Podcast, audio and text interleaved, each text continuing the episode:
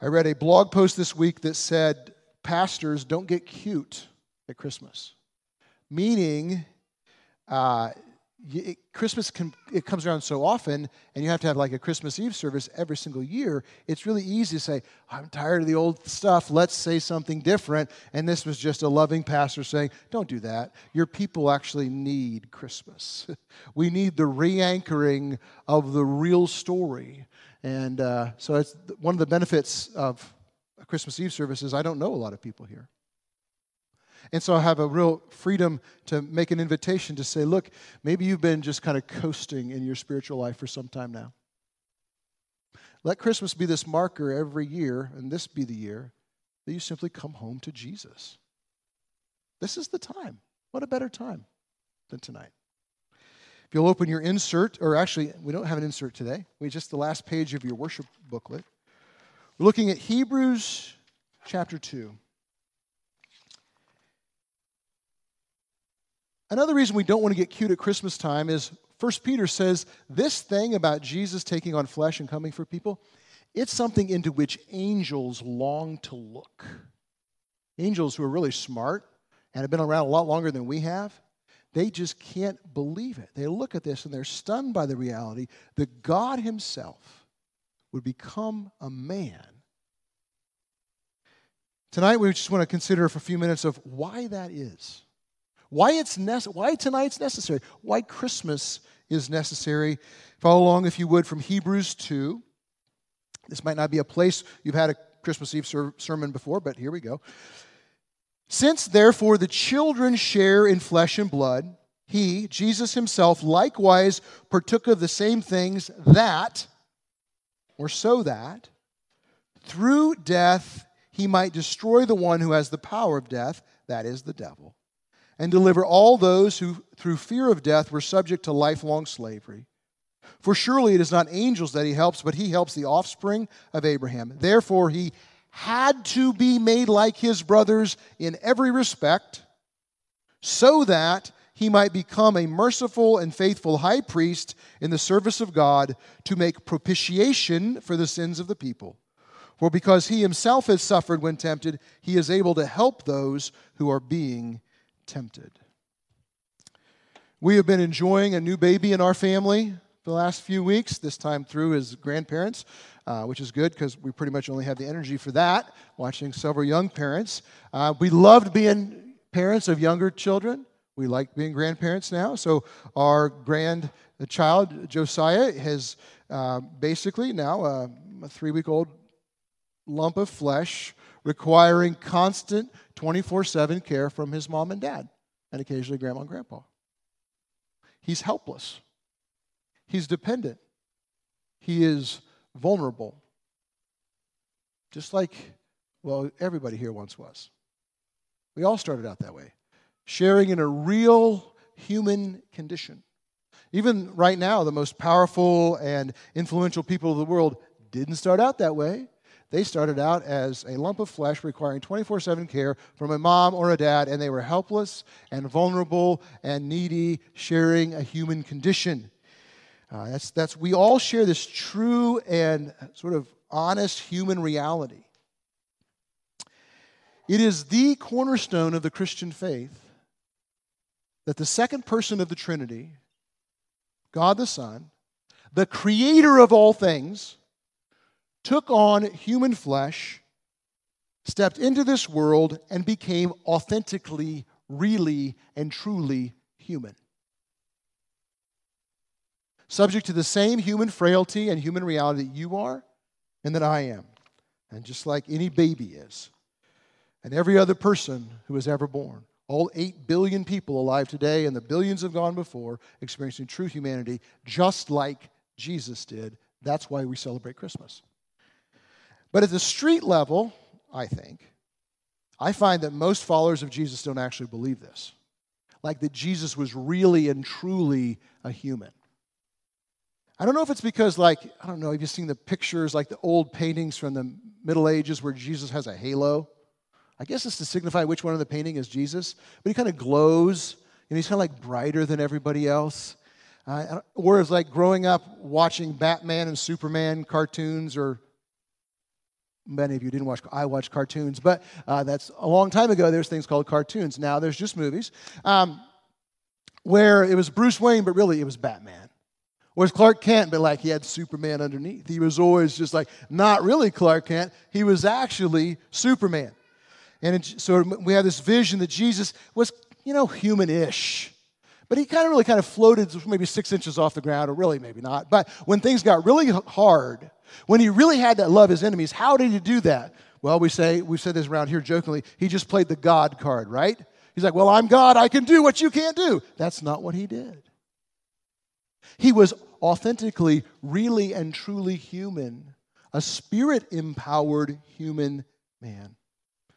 And so, if you bring that down to the in, you know the word incarnation just means in flesh. When jesus takes on flesh you think of jesus in uh, the manger the, the scene we just read about.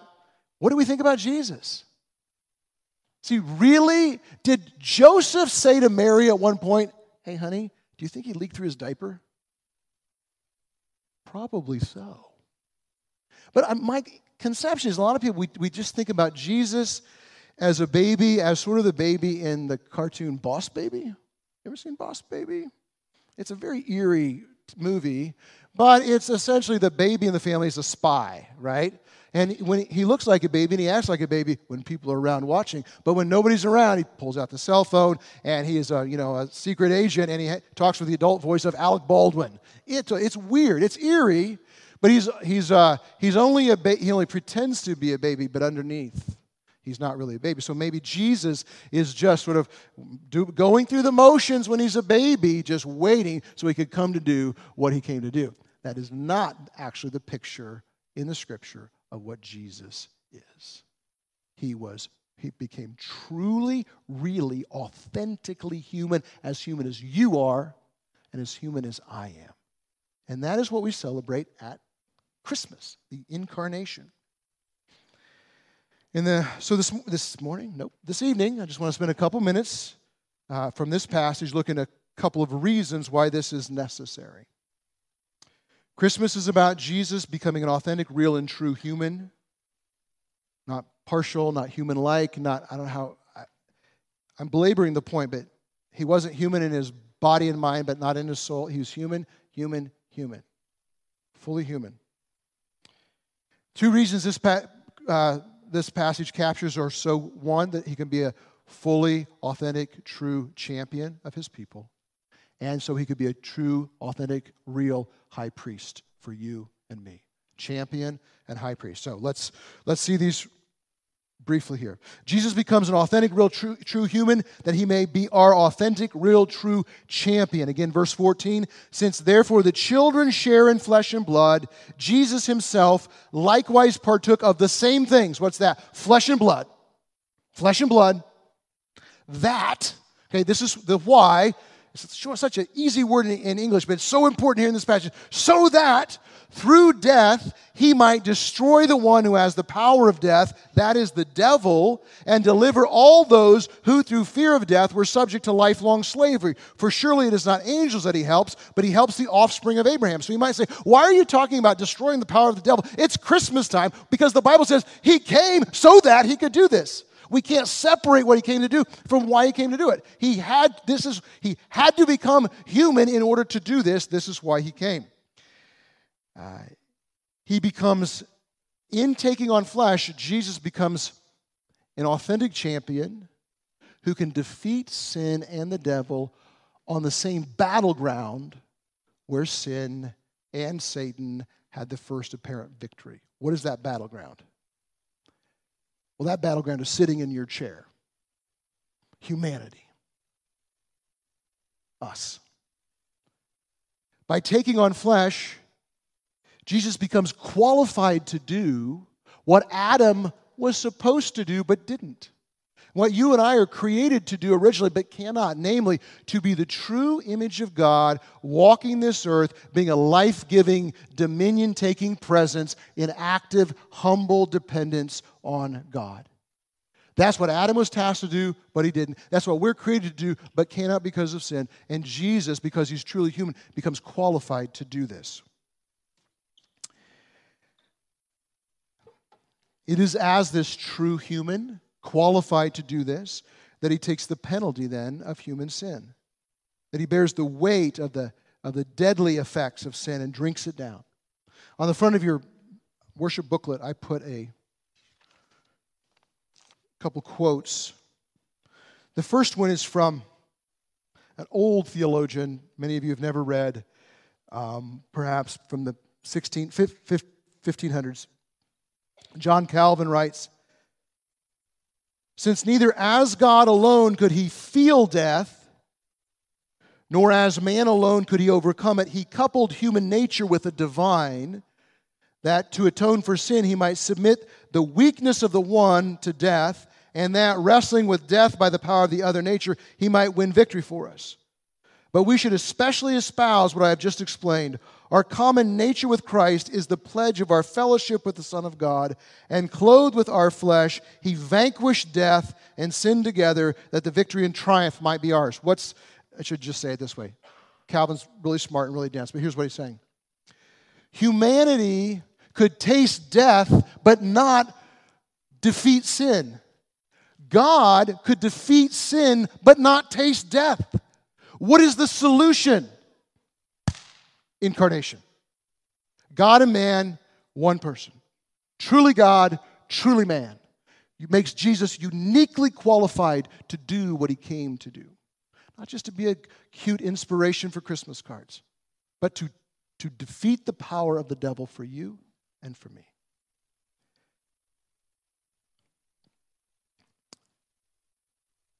If he were going to deliver angels, he would have become an angel.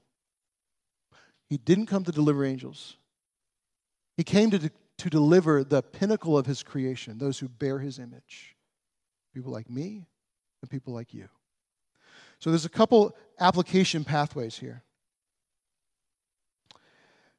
In Jesus, we have been, if you're in Christ by faith, you have been delivered from the slavery that leads to fear. So let's not put ourselves back there. Jesus has done something in history by taking on flesh and then going to the cross. If you're connected to him by faith, he's done something in the history of your life. If we consider the whole book of Hebrews together, what is this fear of death? It's not just fear of dying, though that is part of it too. It's all those hints of death and destruction that we live with in our life. Could be the fear of uh, condemnation, fear of judgment. It could be just when we are frail. When we're frail, when we're, we feel like our world is falling apart, we sense frailty in our own self. We, we intuitively like seek to be filled with things. We, we seek things that tell us we're okay. We're, we're, we're righteous in some way. We're okay. If I can get this thing, I'll be secure. We, when we sense the, our world shaking and that hint of death and destruction, we kind of freak out and look for things to hold on to. All this is telling us is well, we can certainly do that, but we don't have to. Because in Jesus, we've actually been delivered from the fear of death that leads to slavery. This is really actually just a typical Jewish way of arguing. Um, if, if you've been delivered from death, how much more than everything else? I mean, that's the biggest threat. How much more than everything else? Now, you may say, yeah, but I don't feel that. In fact, I constantly feel fear in my life. I constantly feel this power of sin in my life. What do I do? This was the thing angels long to look into. They can't get enough of Jesus taking on flesh for humanity. The invitation is let's just keep looking there and seeing what happens. Keep looking into Jesus and his love for his people. Keep looking there because he's your champion. He came in the flesh to be qualified to be your champion, to defeat the devil for us and defeat sin for us so we don't have to because we cannot. Secondly, Jesus becomes an authentic, real, true human that he may be our authentic, real, true high priest. What does that mean? Let me unpack that in a second. But first, verse 17. Therefore, Jesus had to be made like his brothers in every respect. Okay, so let me translate it. Therefore, Christmas had to happen so that he might become a merciful and faithful high priest in the service of God to make propitiation for the sins of the people. Stop there for a second.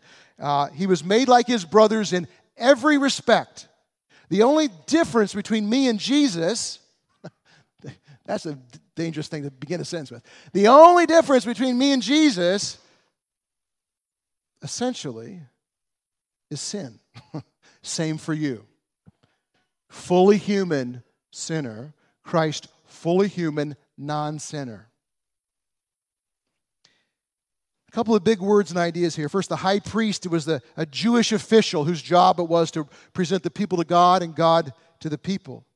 Even though he himself was a flawed person, he, he was qualified to be a high priest because he was one of them. This qualifies Jesus to be the high priest, the ultimate one who represents the people to God and God to the people. He's just the perfect high priest. Propitiation, that word, like that's a $64,000 word. Nobody should learn the word propitiation on Christmas Eve, but here you go. Propitiation is a word that means putting away divine wrath. Putting away divine wrath. So let's just talk about divine wrath for a second, because who doesn't want to do that? Divine wrath. Sin is a destructive cancer on God's good creation. It's destroying it. Because God loves His creation, Father, Son, and Holy Spirit purpose together to remove the cancer. The removal of the cancer of sin from creation is called divine wrath. Now, we get a little skittish when we talk about wrath, partly because TV preachers are stupid, and you know, it's like it. Um, not all TV preachers are stupid, but you know, the the crazy people that the, the news covers. It's just you know, or maybe you grew up in sort of a fire and brimstone. We don't like the idea of wrath because we think about human wrath, and that we often think about like um, um, a person who's out of control or unpredictable or uh, unnecessarily harsh or brutal or unfair or unjust. That is human wrath. That is not this. That is not this. Divine wrath is God's settled opposition against the cancer, the destructive cancer of sin in his world. That's his settled opposition against it and his intention to remove it and destroy it. That is divine wrath. And he does that by taking it on himself. Now, because of the Trinity, we can say, in some ways, Jesus, Jesus is God propitiating himself. It's his wrath, Father, Son, and Spirit. The Son t- steps in and takes that. Right? Why? He's removing the destruction of sin from this world. For all those who say, I want what you are doing, I want to be part of that. I want to be under that, uh, that uh, protective covering of Jesus. Propitiation.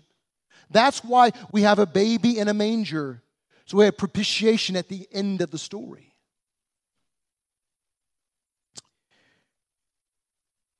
So if you are connected to Jesus by faith, hear this. There is no final consequence to you for your sin. It has already been taken care of. It's amazing. You are free. We are freer than we know if we're in Jesus. The only thing left for us is mercy. Mercy. Forgiveness. I know it's hard to hold on to, it's hard to receive, but it's the only thing left for us so we should get used to it. Now, there is a, there's a weighty warning here, however. If, if we refuse to find ourselves in Jesus, who propitiates sin for us, there will be another real, authentic, true human called to make propitiation for our sin. Us. And that is not a job we can bear. But we don't have to. Because this is why we celebrate Christmas. Jesus came to do that for all who run to him, all who trust to him, all who fly to him by faith. In the early church, there were two main symbols of Christianity. Uh, one was not the cross. The cross didn't become a symbol of Christianity until like the fifth or sixth century. Um, the two symbols of Christianity. Anybody know what one of them was? Fish. Somebody said fish, right? The ichthus. Okay, everybody, good, good work. The fish. Anybody know what the second was? Who's not in my family? We talked about today. The anchor. The anchor.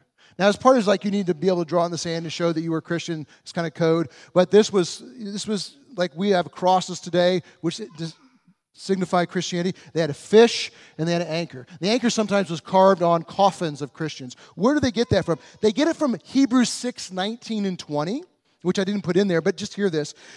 Uh, it's we have this hope as an anchor for the soul, firm and secure, and it enters the inner sanctuary behind the curtain where our forerunner, Jesus, has entered on our behalf. He has become a high priest forever in the order of Melchizedek. We're not going to explain very much of that at all, only to see that the anchor, which was so important for these early Christians, was connected to Jesus being a high priest. In part because what I just said propitiation. In Jesus, we're completely, completely free. He's taking care of our sin, He's covered it, He's removed it out of the way, removed our guilt, covered our shame. We have but to open our hands, and receive what He's done.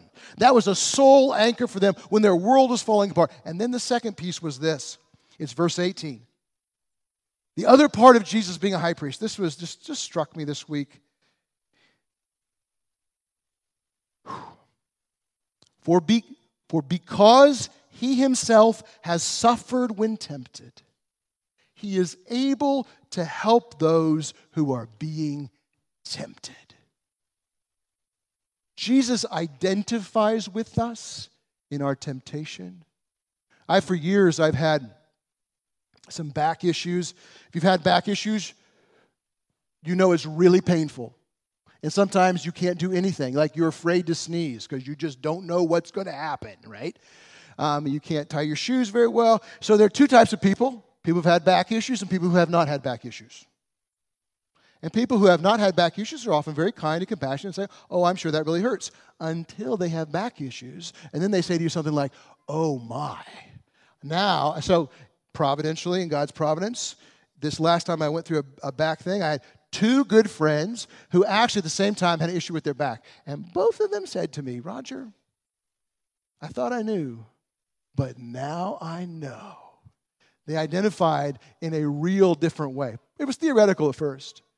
Jesus' identification with our temptation is not theoretical, it is real. In fact, there's a, a way that Jesus knows temptation even more than you do and I do. Let me just read this. Um, almost done here. A few sentences from C.S. Lewis's book, Mere Christianity.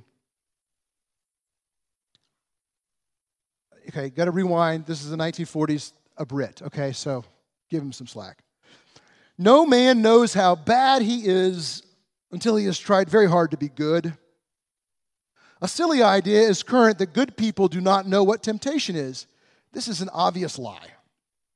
Only those who try to resist temptation know how strong it is. After all, you find out the strength of the German army by fighting against it, not by giving in. You find out the strength of a wind by trying to walk against it, not by lying down. A man who gives in to temptation after five minutes simply does not know what it would have been like an hour later. That is why bad people, in one sense, know very little about badness. They have lived a sheltered life by always giving in.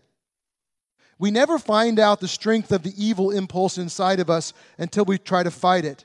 And Christ and Jesus, because he was the only man who never yielded to temptation, is also the only man who knows to the full what temptation means, the only complete realist. Here's what this means the last temptation you had, where you finally gave in, Jesus was at the same point of temptation and withstood. not so that you can feel bad about yourself, but so that you can run to Him for help. And He knows what it is to bear up under that temptation right at the point where you fell and He didn't fall. He knows how to help us right there. How does He, how does he qualify to do that? He's a real human. He didn't play the God card.